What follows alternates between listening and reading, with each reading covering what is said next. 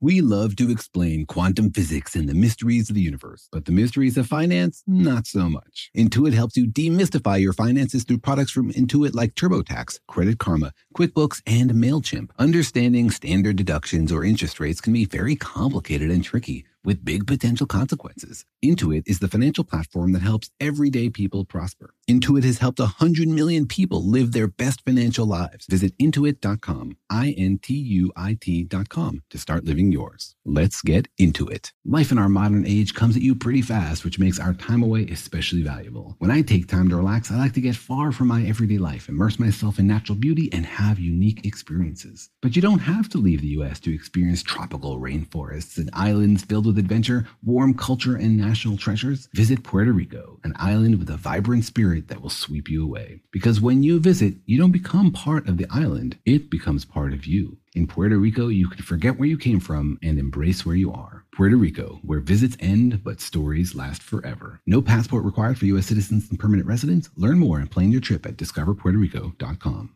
Reboot your credit card with Apple Card, the only credit card designed for iPhone. It gives you up to 3% daily cash back on every purchase. Plus, Apple Card has no fees, not even hidden ones. Apply for Apple Card now in the Wallet app on iPhone.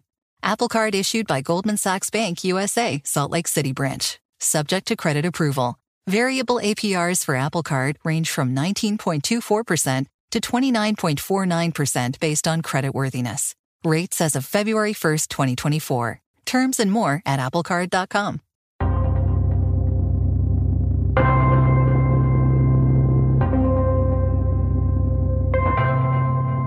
Hey, Jorge, let's talk about aliens. Ooh, it's a bit early in the morning for that, isn't it? Not on alien standard time. All right, what are we talking about? All right, here's the situation. Say you are the first human to meet the aliens. then we're in trouble already, Daniel. if I'm the ambassador for the entire human race. All right, so you're about to meet the aliens. Here's my question What percentage of you is excited, and what percentage of you is terrified for your life? Oh, man. I would say it's pretty even. It, it's about 100% excitement, 100% terrifying. that sounds 100% right on to me.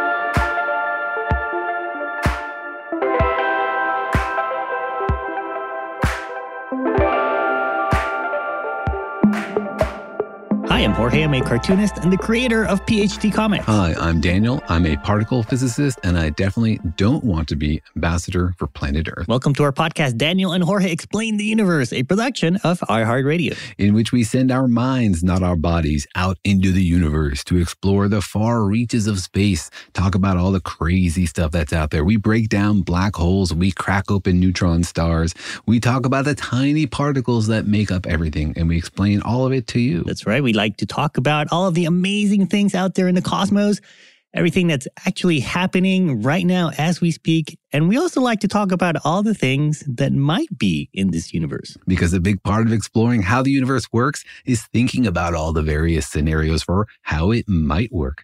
And while physicists like to be creative and imagine various scenarios and weird new kinds of particles, there's another community of folks out there whose entire job is being creative about speculative universes. Are you talking about cartoonists or? I'm talking about our podcast listeners, those creative geniuses. yeah, there's a, an amazing potential out there in the universe, and it's up to science fiction authors to kind of think about it and figure out what are the exciting possibilities of where the human race can go. Yeah, sometimes I think of science fiction authors as like the most mature thinkers. They're on the edge, imagining other universes and the way things might work. And sometimes I imagine that they've sort of like returned to childhood, you know, the way kids don't really understand the universe. And to them, the universe could be basically anything. They're not so like nailed down to the current orthodoxy and the current dogma for how the universe works. If you told them the universe is made of tiny, bouncing little oranges, they would be like, wow, that's cool cool. Can I see one?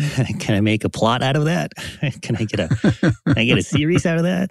I'm not sure if you just um, praise science fiction authors or maybe insulted their scientific knowledge, Daniel. No, I think it's difficult to return that sort of like childlike openness and curiosity and creativity and imagining the way the universe could be. It's difficult to take yourself out of our current mindset mm. and think about other ideas that you would have accepted, other ways the universe could be. So I'm totally impressed with science fiction authors who are able to do that and really imagine brand new creative worlds. Do you feel like having a physics degree somehow makes you jaded about that, about the possibilities out there? Like maybe it dampens, you know, your sense of what could be? I think it must a little bit. You know, there are these plots that show that no mathematicians or theoretical physicists have deep breakthroughs after the age of 30. Mm. And that's just because they're like so far into the orthodoxy and the establishment that they're just like, you know, adding shingles to the theory rather than like laying entire new foundations. I see. I wonder if there's a correlation with tenure, tenure.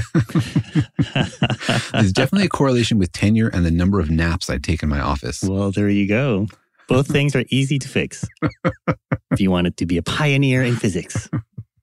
That's right. I do want to be a pioneer in physics, but also naps are pretty nice. can you be a napping pioneer? Can you, like, can you take a nap on the ship that's out there exploring? that would be ideal. Yeah, I think the way I would explain it if my department chair walked in is that I was marinating on an idea and that I often wake up from naps with clever new ideas for research programs. And you say you lost your childlike propensity for making up stories, Daniel. That's right. That's definitely fiction. but, anyways, um, yeah, we like to talk about science fiction authors and their amazing ideas and the, the amazing stories that they spin together using some of the interesting science ideas. And so today we'll be talking to another big science fiction author about their science and their fiction. That's right. I love these episodes where we talk to science fiction authors. We ask them how they built their universe, how the science works in their universe. This is not your typical literary science fiction podcast. We're asking science questions to science fiction authors. So today on the program, we'll be talking about the science fiction universe of Max Barry. Now, uh, this is an Australian author, right, Daniel? That's right. He's an Australian author. And so when you read his book, you have to read all the characters as having an Australian accent in your mind. It's very important. what do you mean? Australians have an accent? I thought we had the accent. we do. Actually, when I first read his books, I didn't know he's Australian. Mm. And then when I interviewed him, it was pretty obvious. And then I'm reading another one of his books now, and I can't get his Australian accent out of my mind. So, like, even all the narration I read in his voice in my mind. Are the characters in Australia or, or are they Australian? Or does it take place, uh, you know, not even in this planet? Well, he's written lots of different books. He writes speculative fiction. He wrote a book called Lexicon about five years ago, which is really wonderful and fantastical. And I totally encourage everybody to read it. And there are scenes there in Australia. Uh, the book we're talking about today takes place mostly in deep space, which is not Australia, as far as I understand. But uh, no, he's not just an Australian writer. He's a writer who happens to be Australian. Mm. Yeah. So today we'll be talking about his book, Providence, which takes place in space. Yeah, that's right. It takes place mostly in space, and it's a sweeping space opera. It happens all over the universe, and there are grand battles between aliens and humans. It's a bit of a departure for him. He writes speculative fiction. So, you know, like in alternative universes, but not always science fiction. You know, speculative fiction is like the rules of the universe are different, but it's not always technology related or space related or something like that. But it's in the same sort of category of stuff I really enjoy because it's a different universe where you have to be a detective and like figure out what are the rules of this universe. And for me, that's the fun of being a physicist is that we're being detectives about this universe. And so it's fun to play around in somebody else's invented universe. Mm, cool. I Daniel, what makes something a space opera and not like a space musical? There have to be Viking hats and there have to be really, really high notes. Mm. And it has to go on for hours and then it's an opera. I see. But the, in space, nobody can hear you, Daniel. so who's doing the singing? Oh, well, maybe that's good based on all the operas I've attended. I wish they were in space. No, I think a space opera is just, you know, something with a grand scale. It mm. takes place in multiple solar systems or galaxies or preferably over hundreds or thousands of years. So it's operatic sort of in the scale of the story you're telling. You see, the drama, I guess. Yeah, the drama. All right. Well, uh, this book sounds interesting. Let's talk about about what the book is about. I guess, first of all, how did you hear about it? I heard about this book because I read his other book, Lexicon, and really enjoyed it. No idea how I came across that one and recommended to me by somebody who recommended something else to me, maybe. So then I just picked up this next book that he had just come out with. And I was pleasantly surprised to learn that it was all about aliens and human alien warfare and zooming around the galaxy and all sorts of crazy stuff. Mm, I'm hooked. aliens, opera. Do they have accents at all? I wonder if uh, like humans went out into space, they would develop a different accent. Oh yeah, haven't you seen The Expanse? They have a whole interesting accent for the Belters and like a, a little dialect of English. It's really well done. I imagine they would. You know, any geographically separated population is going to drift off linguistically. So I imagine they would. Interesting. All right, well, let's talk about the book. What's the book about? You said aliens. It's aliens. Good aliens or bad aliens? Well, you start off and you don't know, right? All we know is that there's this moment of first contact. We're going to meet the aliens. They found this weird rock essentially accelerating through the solar system. And it turns out it's an alien spaceship. And they go out and they meet it. And there's this exciting scene where the aliens like come through the hatch. And you don't know as the reader. And you can tell that the characters in the scene, they don't know. Like, are we about to die or are we about to meet friendly aliens that are going to unlock the secrets of the universe? So it's a mm. the moment of great tension that really underpins a lot of what happens in the book. Really? There, there was no texting contact or phone call before meeting in person?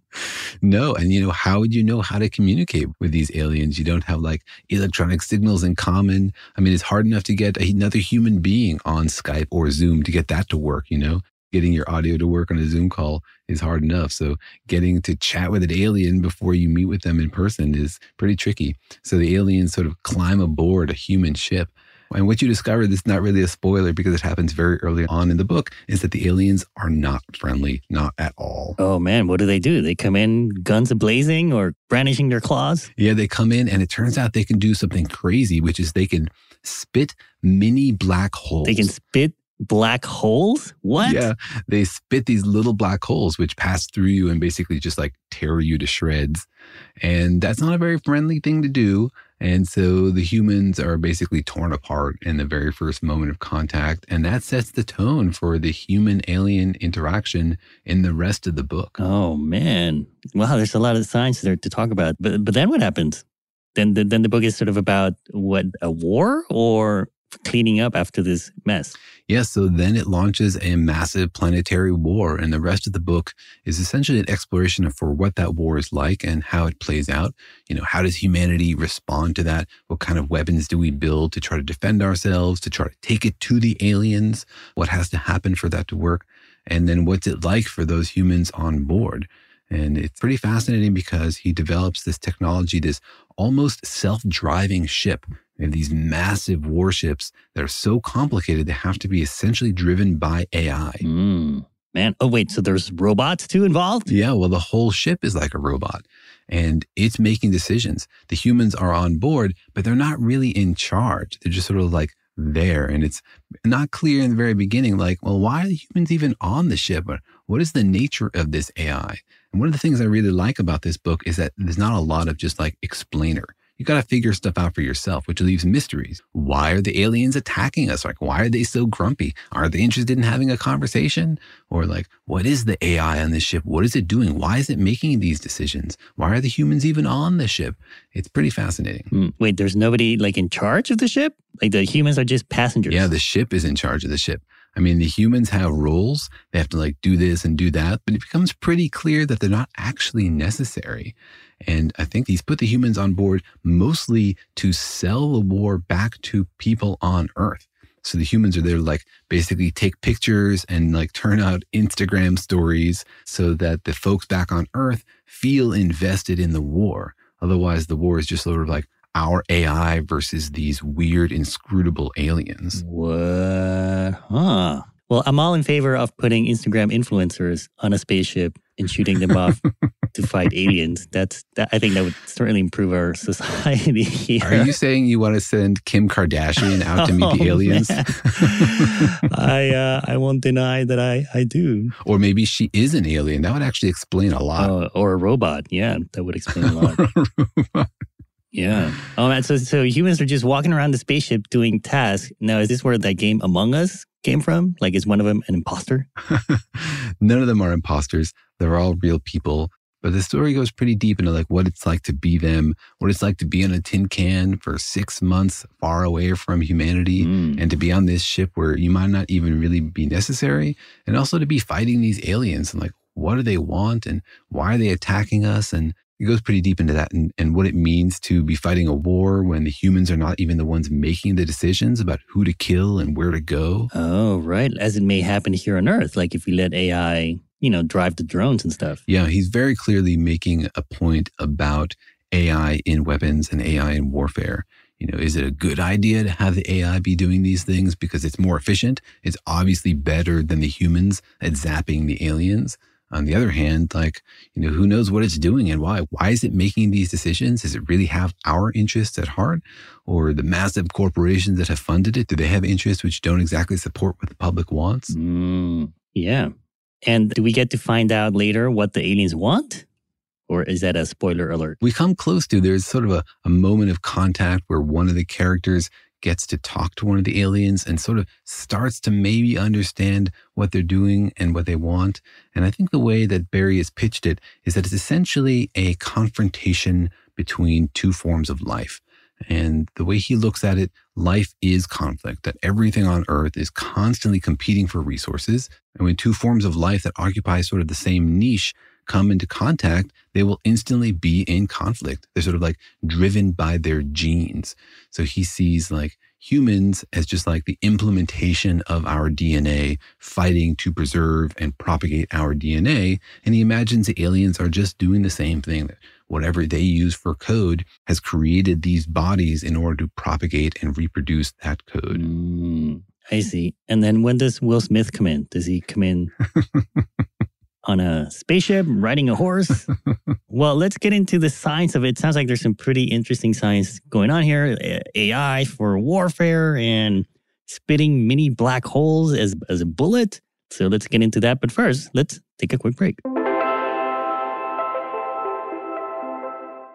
Life in our modern age comes at you pretty fast, which makes our time away especially valuable. When I take time off to relax, I like to get far from my everyday life to immerse myself in natural beauty and have a unique experience. But you don't have to leave the United States to experience tropical rainforests and islands filled with adventure, warm culture, and national treasures. Visit Puerto Rico, an island with a vibrant spirit that will sweep you away. People from Puerto Rico are called Boricuas, but it's not just a name, it's a spirit, a flavor, a rhythm that you can only find in one place on earth. Puerto Rico. It's embodied by these proud, passionate people, and you'll feel it in every part of the island. When you bask in the warmth of the beaches, when you taste the love in the food, when you embrace the call of adventure, you'll find the Boricua spirit in yourself as well. Because when you visit, you don't become part of the island, it becomes part of you. You can forget where you came from and embrace where you are in Puerto Rico. Because your visit ends, but the stories last forever. No passport is required for U.S. citizens and permanent residents. Learn more and plan your trip at discoverpuertorico.com.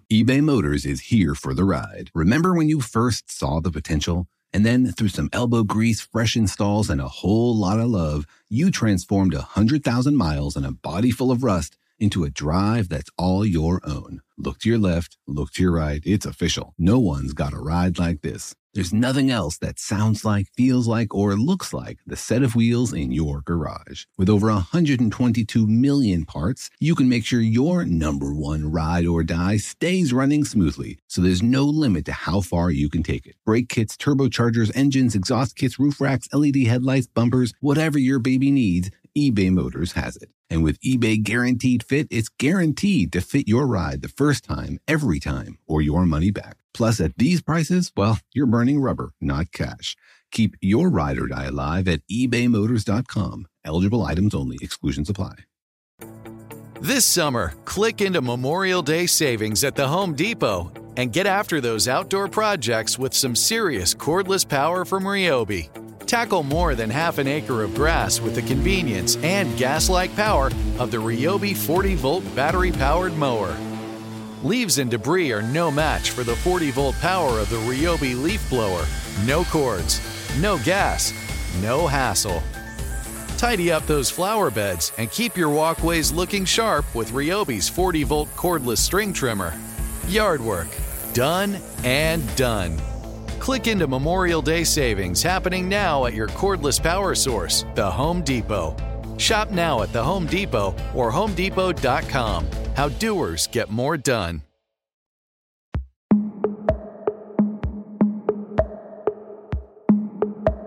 All right, we're talking about the book Providence by the author Max Barry, who writes speculative fiction and science fiction and has written a book about aliens coming to start some some beef with the humans.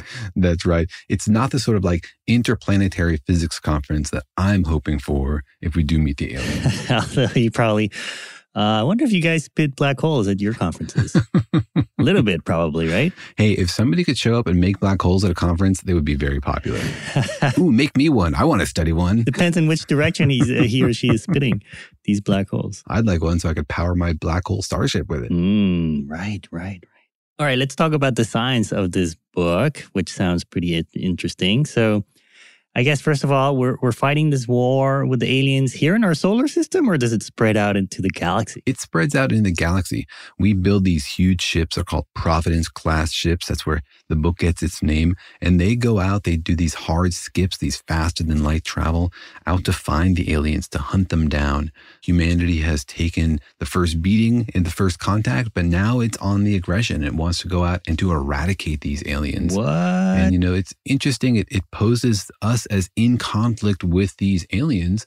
And as I was reading it, I was wondering, like, why do we have to eradicate those aliens? Or why do those aliens want to kill us? Like, why would aliens even want to kill us? Mm. And that's kind of part of the book, I imagine, right? Like you not knowing and you figuring that out. Yeah, and also sort of an extension of this question. It's natural for forms of life on Earth to be in conflict because there are limited resources. But then when you go out into space, like, man, there's plenty of room for everybody. And there's zillions of planets and huge blobs of ice or any kind of mineral you want. Do we really need to be in conflict? Isn't the galaxy big enough for two civilizations? But maybe we're just sort of like trapped into the modes of survival that we've developed on a planet where we're constantly in conflict and anybody who attacks us must be eradicated. And so it's an interesting question of like whether that really applies to a space civilization. Mm, I see. So they came to us. We were happily uh, sitting around in our planet, or did we already have like a multi planet civilization? No, we were basically just living on Earth. We had a few spaceships. It was early days in spacefaring, uh, sort of the way we are now but we hadn't really like established a lot of colonies. But then this really fires up the space military industrial complex, and we develop a whole new class what? of warships, which gobble up huge fractions of our economy. So, so all of a sudden, we develop AI and faster than light travel? Yeah, absolutely. You know, when we are facing an existential threat, the scientists can do some amazing stuff. They cut out their naps and they really get to work. Oh, man. But it makes me wonder like, if aliens do come, would they just sort of follow a biological drive to meet and exterminate any competition? Or is it possible for us to sort of mentally and socially evolve to a point where we're like, hey, there's plenty of room in the galaxy. Let's just have a nice coffee, right? Like, it's not clear to me that if we meet aliens, they will naturally want to attack us. Mm, I imagine that uh, 40% of us would want to build a wall. Yeah, it'd probably be partisan in the end. You know, are the aliens Democrats or Republicans, right? Yeah, I guess maybe pro human or anti alien. But I think there is something that he gets right, which is that aliens, if they do come, will be very alien you know, I imagine some sort of like interplanetary physics conversation, but that's really very unrealistic. It's very likely that if they come, we won't understand what they're doing or why they're doing it. And be very hard to sort of drill down to understand their motivations. It can be hard to understand other people, even other people you've known for a long time. So the idea of like understanding the motivations and the drives of a completely alien intelligent species seems pretty far out of our reach. So I think it's very likely that if aliens do come, they'll be inscrutable in their motives. And you really do get a good sense of that in this book. You like never really understand why the aliens are doing what they're doing. Mm, and nobody spends any time trying to figure this out. Where are the uh, sociologists and the cultural anthropologists or alientrologists? Yeah, there are. And you hear internal debate in some of the characters like, why are we trying to essentially commit genocide against this intelligent species? Is that the right thing to do? You know, but then again, you're on this massive ship and that's the job of the ship and you're following orders.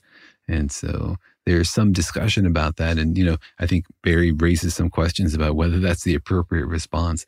But in the end, if it's kill or be killed, you know, then humanity steps up and tries to do the killing. All right. There's some science in the book, Providence by Max Barry.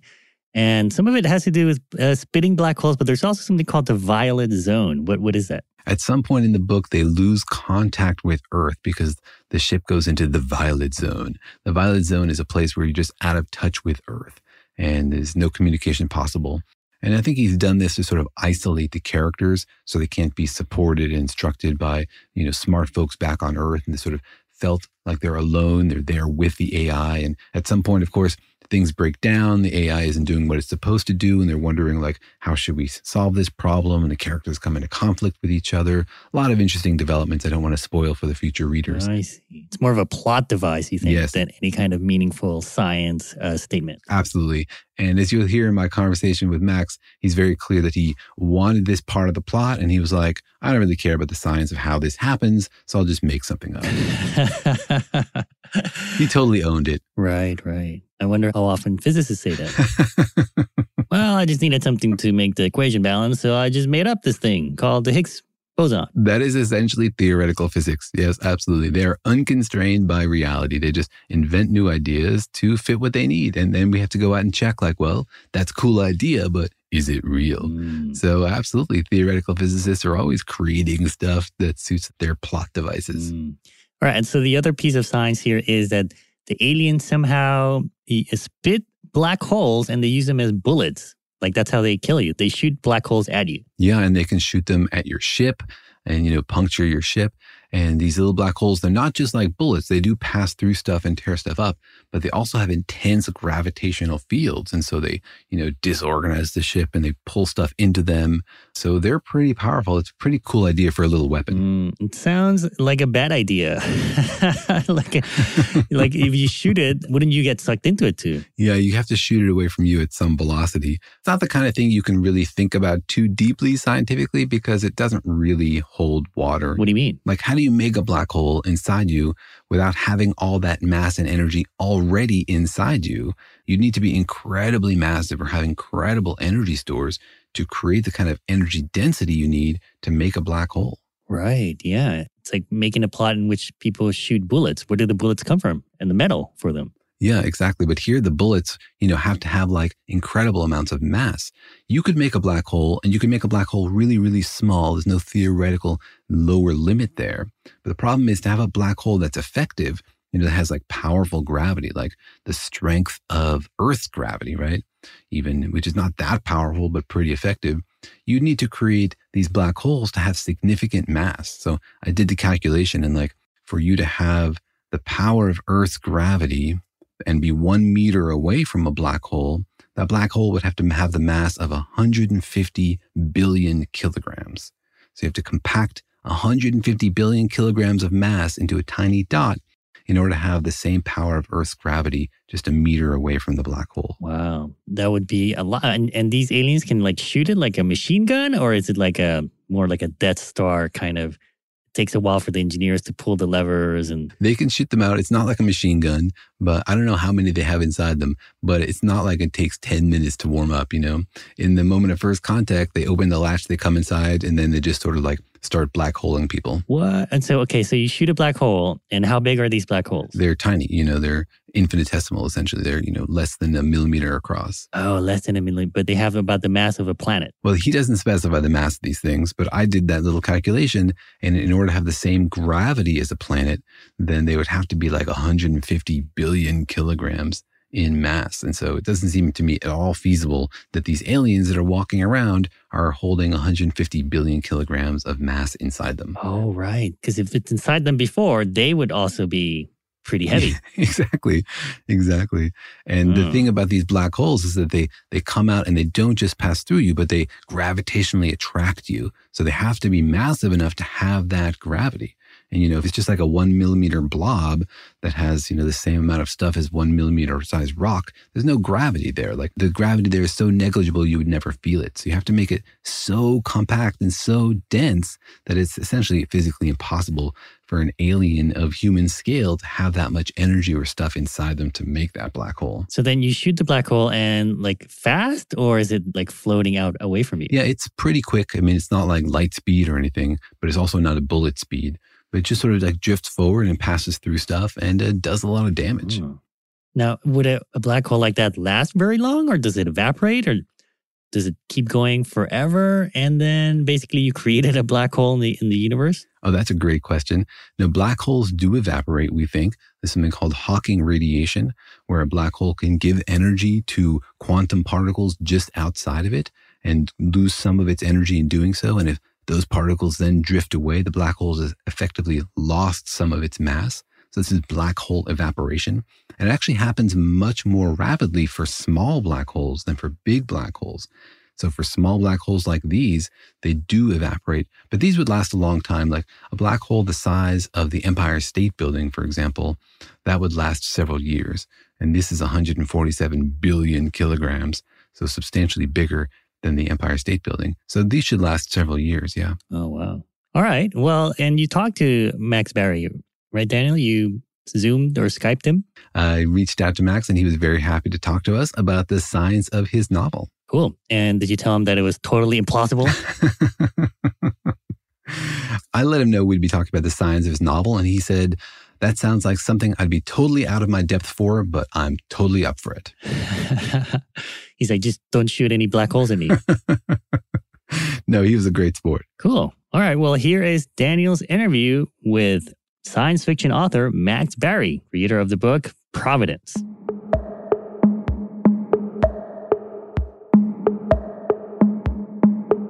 Okay, then it's my pleasure to introduce to the podcast Max Barry, author of Providence. Max, say hello to our listeners. Yeah, hello, listeners. Thank you for having me. And thanks very much for being on the program.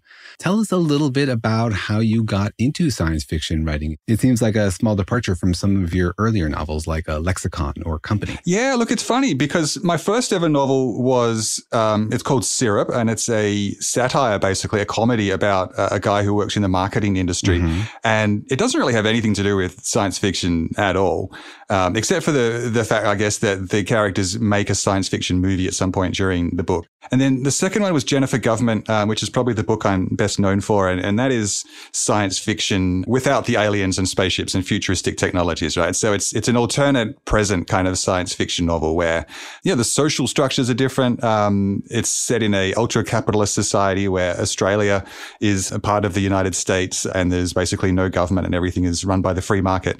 Uh, so it's, it's, yeah, it's a science fiction of ideas rather than of objects or things. Mm-hmm. So anyway, I was invited along to a, um, a science fiction con um, here in my hometown of Melbourne, Australia, not too long after that book was published. And I felt like a bit of a fraud because I had these two books and only one was even sci-fi. And I'm there on panels with all these actual science fiction writers who have produced their 13th novel in, you know, the uh, ring arc cycle. And um, the, the, guy said, no, no, it's, it's fine because, you know, there's Jennifer Government. And then with Syrup, you know, even though it's not science fiction, it feels like it was written by a sci-fi fan. Mm. And I was really pleased to hear that because yeah, I have been a sci-fi fan my whole life. It was basically all I read in my teen years. That and horror. I was really into that, uh, into sci-fi and horror, uh, with a bit of fantasy probably when I was younger. But yeah, I, I, have this this real background in a lot of classic sci-fi, especially the sort of Isaac Asimov and, and Arthur C. Clarke and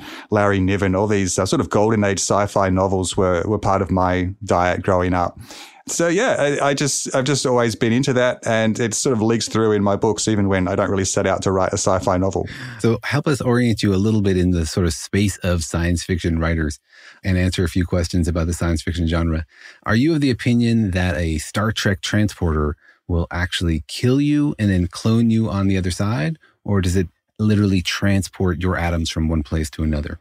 Yeah, I mean, it's got to it's got to transport information, right? There'd, there'd be no sense in transporting atoms, Right. and it would be kind of meaningless too, wouldn't it? Because they're just atoms. It's not like they're imbued with the soul of of you in, in your your molecules. So, yeah, it, it it surely has to be murdering you and then rebuilding an identical you on the other side.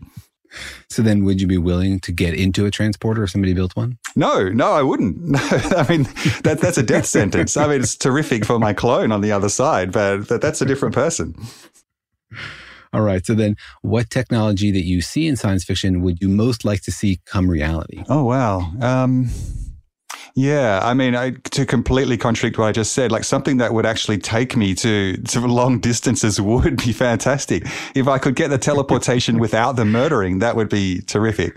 Yeah, I mean, it's a thing. The, the vast distance of the universe is something I actually bumped up again um, against with uh, with Providence because it is my like classic sci-fi story where it's it's set on a spaceship. It involves aliens and all of these these sort of really um, traditional space opera elements um, that I really loved as a kid.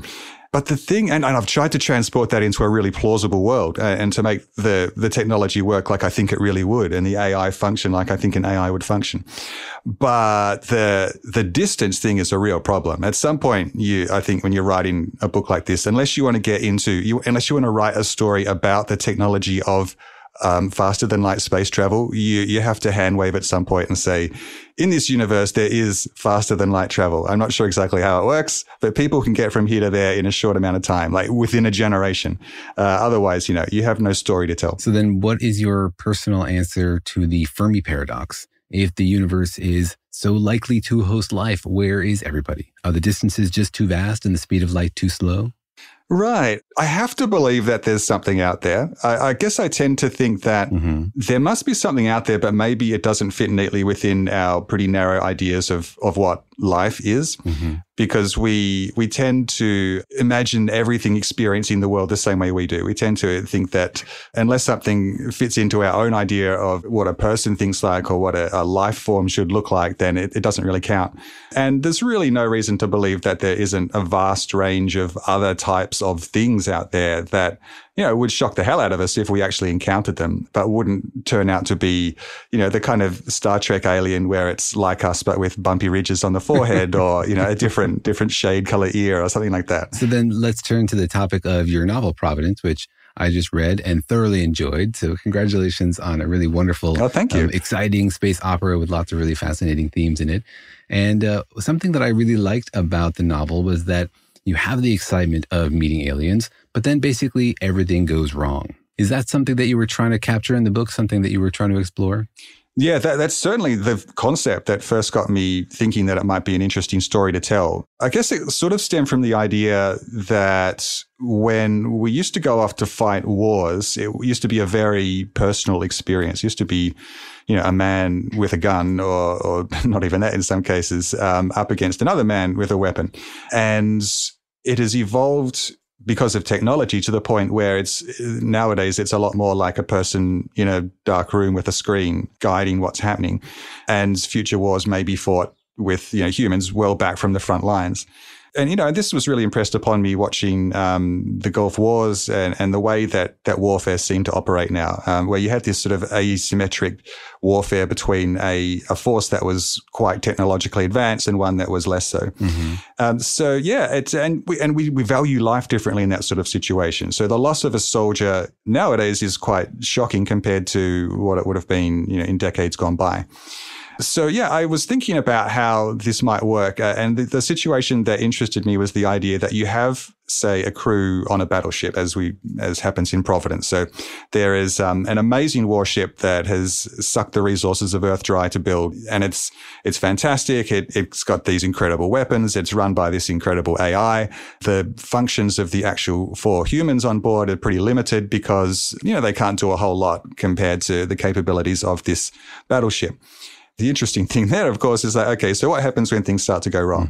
And these people who um, were maybe there to basically to look good for the um, humans back on Earth who are trying to fund this war effort now actually have to do their jobs. But do you think it's sort of inevitable that if we meet an alien race that we will not understand them and essentially be launched into war just because it's impossible to sympathize or to communicate or to understand each other. If, as you say, an alien race is very likely to be extremely alien. Right. Okay. I think there's a couple of things there. First of all, I think any encounter with an alien race is going to be super disappointing from our point of view, just because we, you know, we're expecting something like us and it will be something that is so different that we will think like it won't be cool in any of the, the metrics that we rate as humans as being, as being interesting.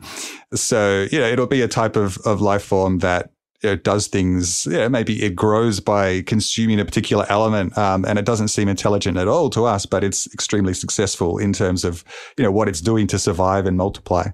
The second part is, and this is a big theme of the book, um, the idea that there is is conflict between life forms at every level and there is a, a, conflict between, I guess, most obviously, we, in our own species, uh, humans fight each other, but there is also conflict between uh, the genes that make up our, our, DNA. Where there's been a battle for um, territory on our on our DNA that goes back um, however long, and this is a a battle that we're completely unaware of, except it does really guide a lot of our behavior. We do care for families and raise them and protect our kin and try to defeat the others who have different DNA. Um, and all that's kind of guided by these instructions that we are only vaguely aware of, but we're basically programmed in a way. We're programmed, but we have free will at the same time, which is another interesting concept. So yeah, the, the idea that there is this inherent conflict between all living things and that the universe is at some level this pretty bleak battleground where nothing matters except survival. Uh, I thought that was an interesting foundation for the story. And on top of that, you have these uh, these characters. There's four in particular who spend most of the book just the four of them, and they, you know, they're people. So we we go into this universe, this cold, uncaring universe of physics and logic, and we actually bring stories to it, and we bring value and we create these really warm emotions. And yeah, I guess value is the best way to put it. We, we sort of create things out of nothing just by our perceptions of what we care about. So I think it's uh, just a, a, lovely contrast where you can have the pretty practical, brutal reality of, of the universe on one hand, and then you have a more personal set of personal journeys going through it. I don't disagree with you, but I don't think that answer is going to get you nominated to be among our contingent to go meet the aliens if we ever do meet them. Right. Yeah. No, I, I don't think I'd like to either. Like, I'd, I'd love to see it, but maybe from a distance, a safe distance. I'm actually more concerned about what we're going to do to ourselves with AI than what aliens are going to do to us. All right. We have lots more to talk about, but first, let's take a quick break. Life in our modern age comes at you pretty fast, which makes our time away especially valuable. When I take time off to relax, I like to get far from my everyday life to immerse myself in natural beauty and have a unique experience. But you don't have to leave the United States to experience tropical rainforests and islands filled with adventure, warm culture, and national treasures. Visit Puerto Rico, an island with a vibrant spirit that will sweep you away. People from Puerto Rico are called Boricuas, but it's not just a name, it's a spirit, a flavor, a rhythm that you can only find in one place on earth. Puerto Rico. It's embodied by these proud, passionate people, and you'll feel it in every part of the island. When you bask in the warmth of the beaches, when you taste the love in the food, when you embrace the call of adventure, you'll find the Boricua spirit in yourself as well. Because when you visit, you don't become part of the island, it becomes part of you. You can forget where you came from and embrace where you are in Puerto Rico because your visit ends, but the stories last forever. No passport is required for U.S. citizens and permanent residents. Learn more and plan your trip at discoverpuertorico.com eBay Motors is here for the ride. Remember when you first saw the potential? And then, through some elbow grease, fresh installs, and a whole lot of love, you transformed a 100,000 miles and a body full of rust into a drive that's all your own. Look to your left, look to your right. It's official. No one's got a ride like this. There's nothing else that sounds like, feels like, or looks like the set of wheels in your garage. With over 122 million parts, you can make sure your number one ride or die stays running smoothly, so there's no limit to how far you can take it. Brake kits, turbochargers, engines, exhaust kits, roof racks, LED headlights, bumpers, whatever your baby needs, eBay Motors has it. And with eBay Guaranteed Fit, it's guaranteed to fit your ride the first time, every time, or your money back. Plus, at these prices, well, you're burning rubber, not cash. Keep your ride or die alive at ebaymotors.com. Eligible items only, exclusions apply. This summer, click into Memorial Day savings at the Home Depot and get after those outdoor projects with some serious cordless power from Ryobi. Tackle more than half an acre of grass with the convenience and gas like power of the Ryobi 40 volt battery powered mower. Leaves and debris are no match for the 40 volt power of the Ryobi leaf blower. No cords, no gas, no hassle. Tidy up those flower beds and keep your walkways looking sharp with Ryobi's 40 volt cordless string trimmer. Yard work, done and done. Click into Memorial Day savings happening now at your cordless power source, the Home Depot. Shop now at the Home Depot or HomeDepot.com. How doers get more done.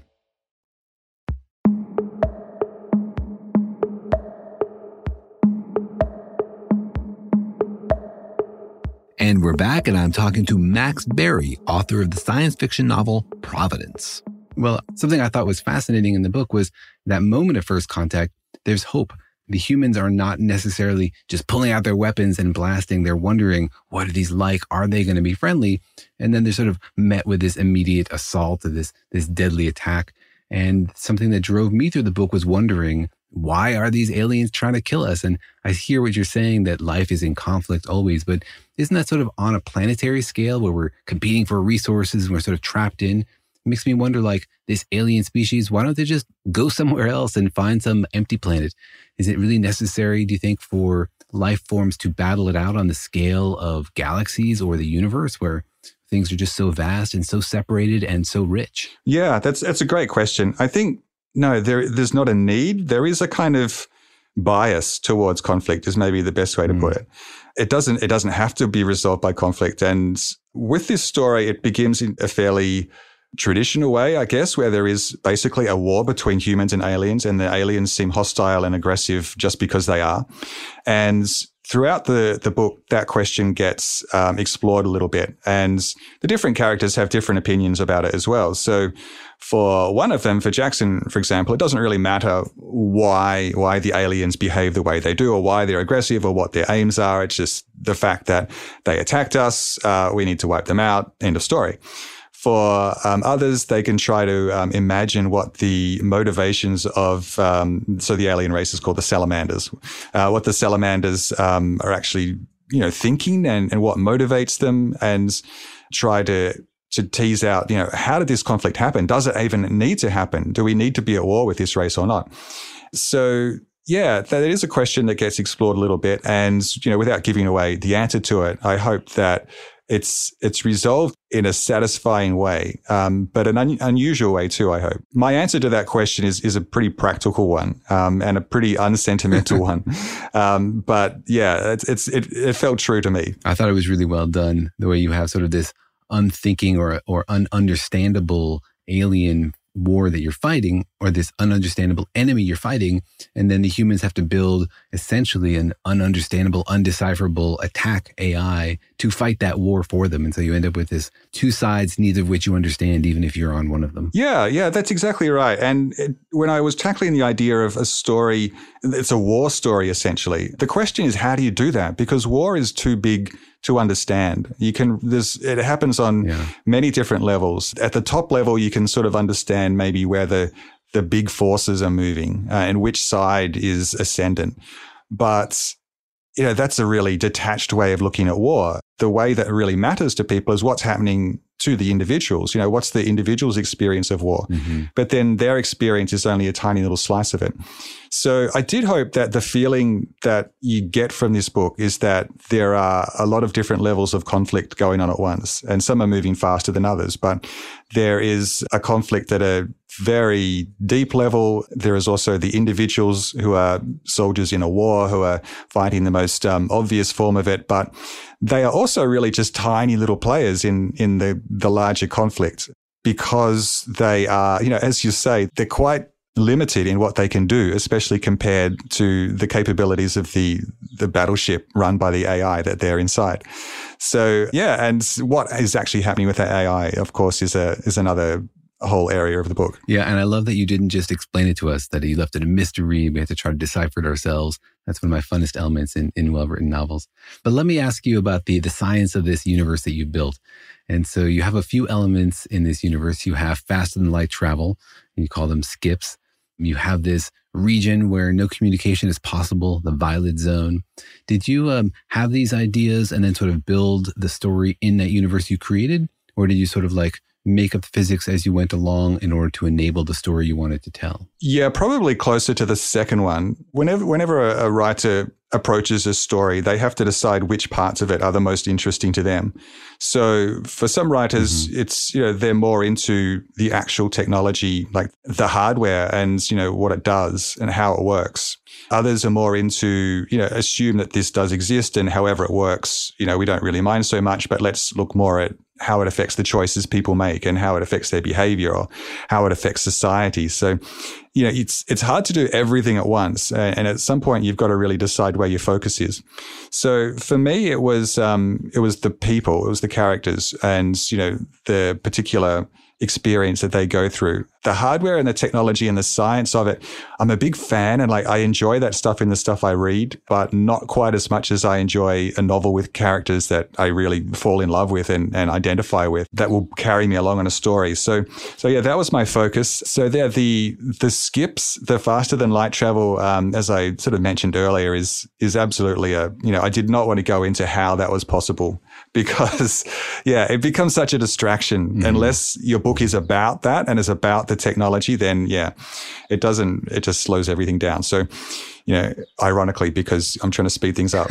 uh, so they, they can travel faster than light just so they can remove themselves from the solar system without everybody growing old in the meantime what was the other one that you mentioned? The other violet? You have the violet zone. Yeah, yeah. Well, again, it's just, you know, mainly because the idea is that you get these four people on a battleship and then they are, they have to figure out what to do when the technology begins to fail them.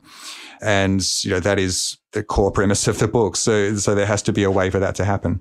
But there's a few other things about like exactly what the weapons are and how the defenses work where, you know, I'll reference a few things, but yeah, it is, it's not a book that is describes how the technology works down to the technical level. Like for me, it has to make sense. It has to be plausible enough. Uh, and at some point, you know, I assume you reach a certain um, qualification of reader where no matter what I do, it's not going to be quite good enough because the, the maths and the physics just don't quite add up.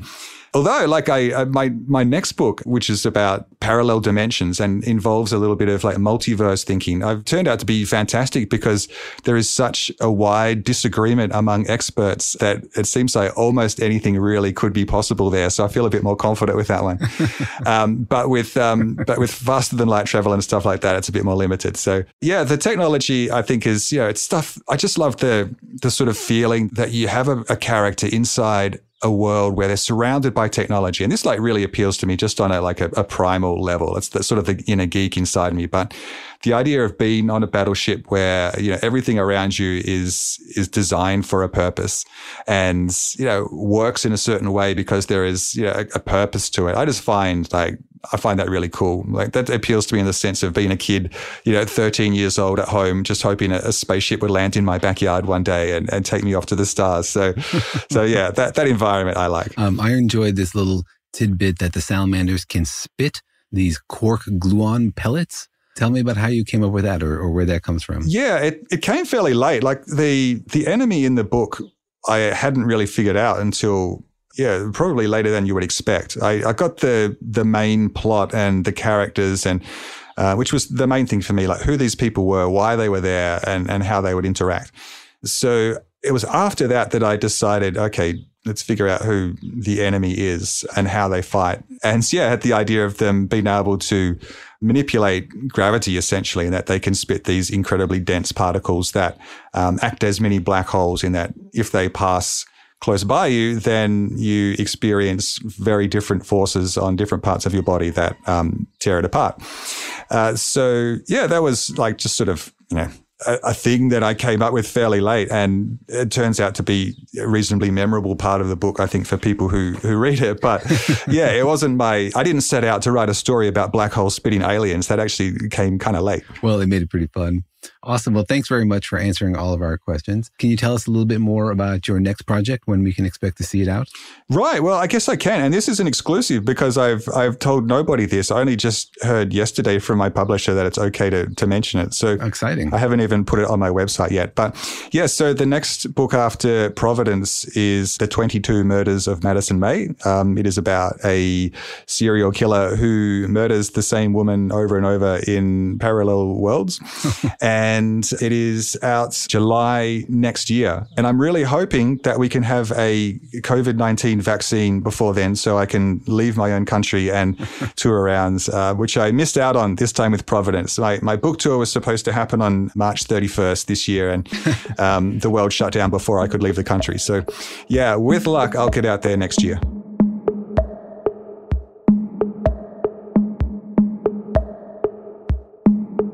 All right. Pretty fun conversation. You guys talked about a lot of things. Yeah, we had a really fun conversation. He's obviously a guy who's thought about this stuff pretty deeply and has lots of interests. And so we just sort of let the conversation take us where it went. One of the things that he seems really interested in is this conflict between life forms and how that plays out across planetary boundaries. So that was a lot of fun. Mm, yeah, it's interesting he has such a pessimistic view about aliens. you know, like he said, uh, aliens will be disappointing and unfriendly, most likely. Yeah, well, he's probably right. You know, our fantasies about aliens are just that fantasies. And most likely, the universe won't provide friendly aliens with lots of insights into the nature of the universe and granting us technology. Most likely, they'll be weird and they'll be frustrating and disappointing. But I think in the long run, you know, the longer arc of this human alien interaction will eventually be positive because we will learn from them what it's like to be an intelligent species that's not human. Right. Well, anything that causes us to send our influencers on a spaceship far away sounds like a net positive for humanity. Even if it costs trillions of dollars, that makes it worth it. Well, I don't know what would be worse, Daniel. What do you think? Would it be worth to meet aliens and find them disappointing and unfriendly, or to meet aliens and have them find us disappointing and oh, unfriendly? Oh, no. What would be worse? Oh, no. That would be terrible. We're like desperate to hang out and they just keep ignoring our texts. They're going to ghost us. Like, hello, he, oh, never mind. See you never if they quickly discover that we have nothing to offer scientifically because they're so far ahead of us and they just sort of leave us alone and ignore us forever, oh, that would be torture. to know that there are answers out there that people could give them to you and then to not have access, oh, that would be torture. Yeah, imagine if they met us and they're like, oh, what a cute childlike fascination with physics they have. They just pat us on the head and move on. yeah. All right. Well, if you're interested, the book is called Providence and the author is called Max Barry. Check out his book and other works that he's done. I highly recommend it. And uh, he's a nice guy. So support his work. Yeah, great. Well, thanks for joining us. We hope you enjoyed that. See you next time.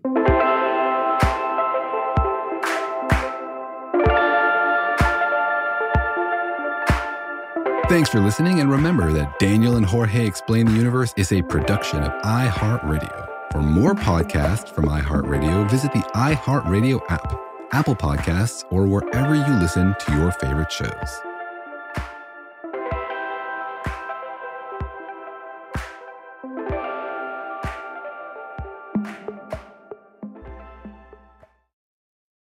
Life in our modern age comes at you pretty fast, which makes our time away especially valuable. When I take time to relax, I like to get far from my everyday life, immerse myself in natural beauty, and have unique experiences. But you don't have to leave the US to experience tropical rainforests and islands filled with adventure, warm culture, and national treasures. Visit Puerto Rico, an island with a vibrant spirit that will sweep you away. Because when you visit, you don't become part of the island, it becomes part of you. In Puerto Rico, you can forget where you came from and embrace where you are. Puerto Rico, where visits end but stories last forever. No passport required for U.S. citizens and permanent residents. Learn more and plan your trip at discoverpuertorico.com.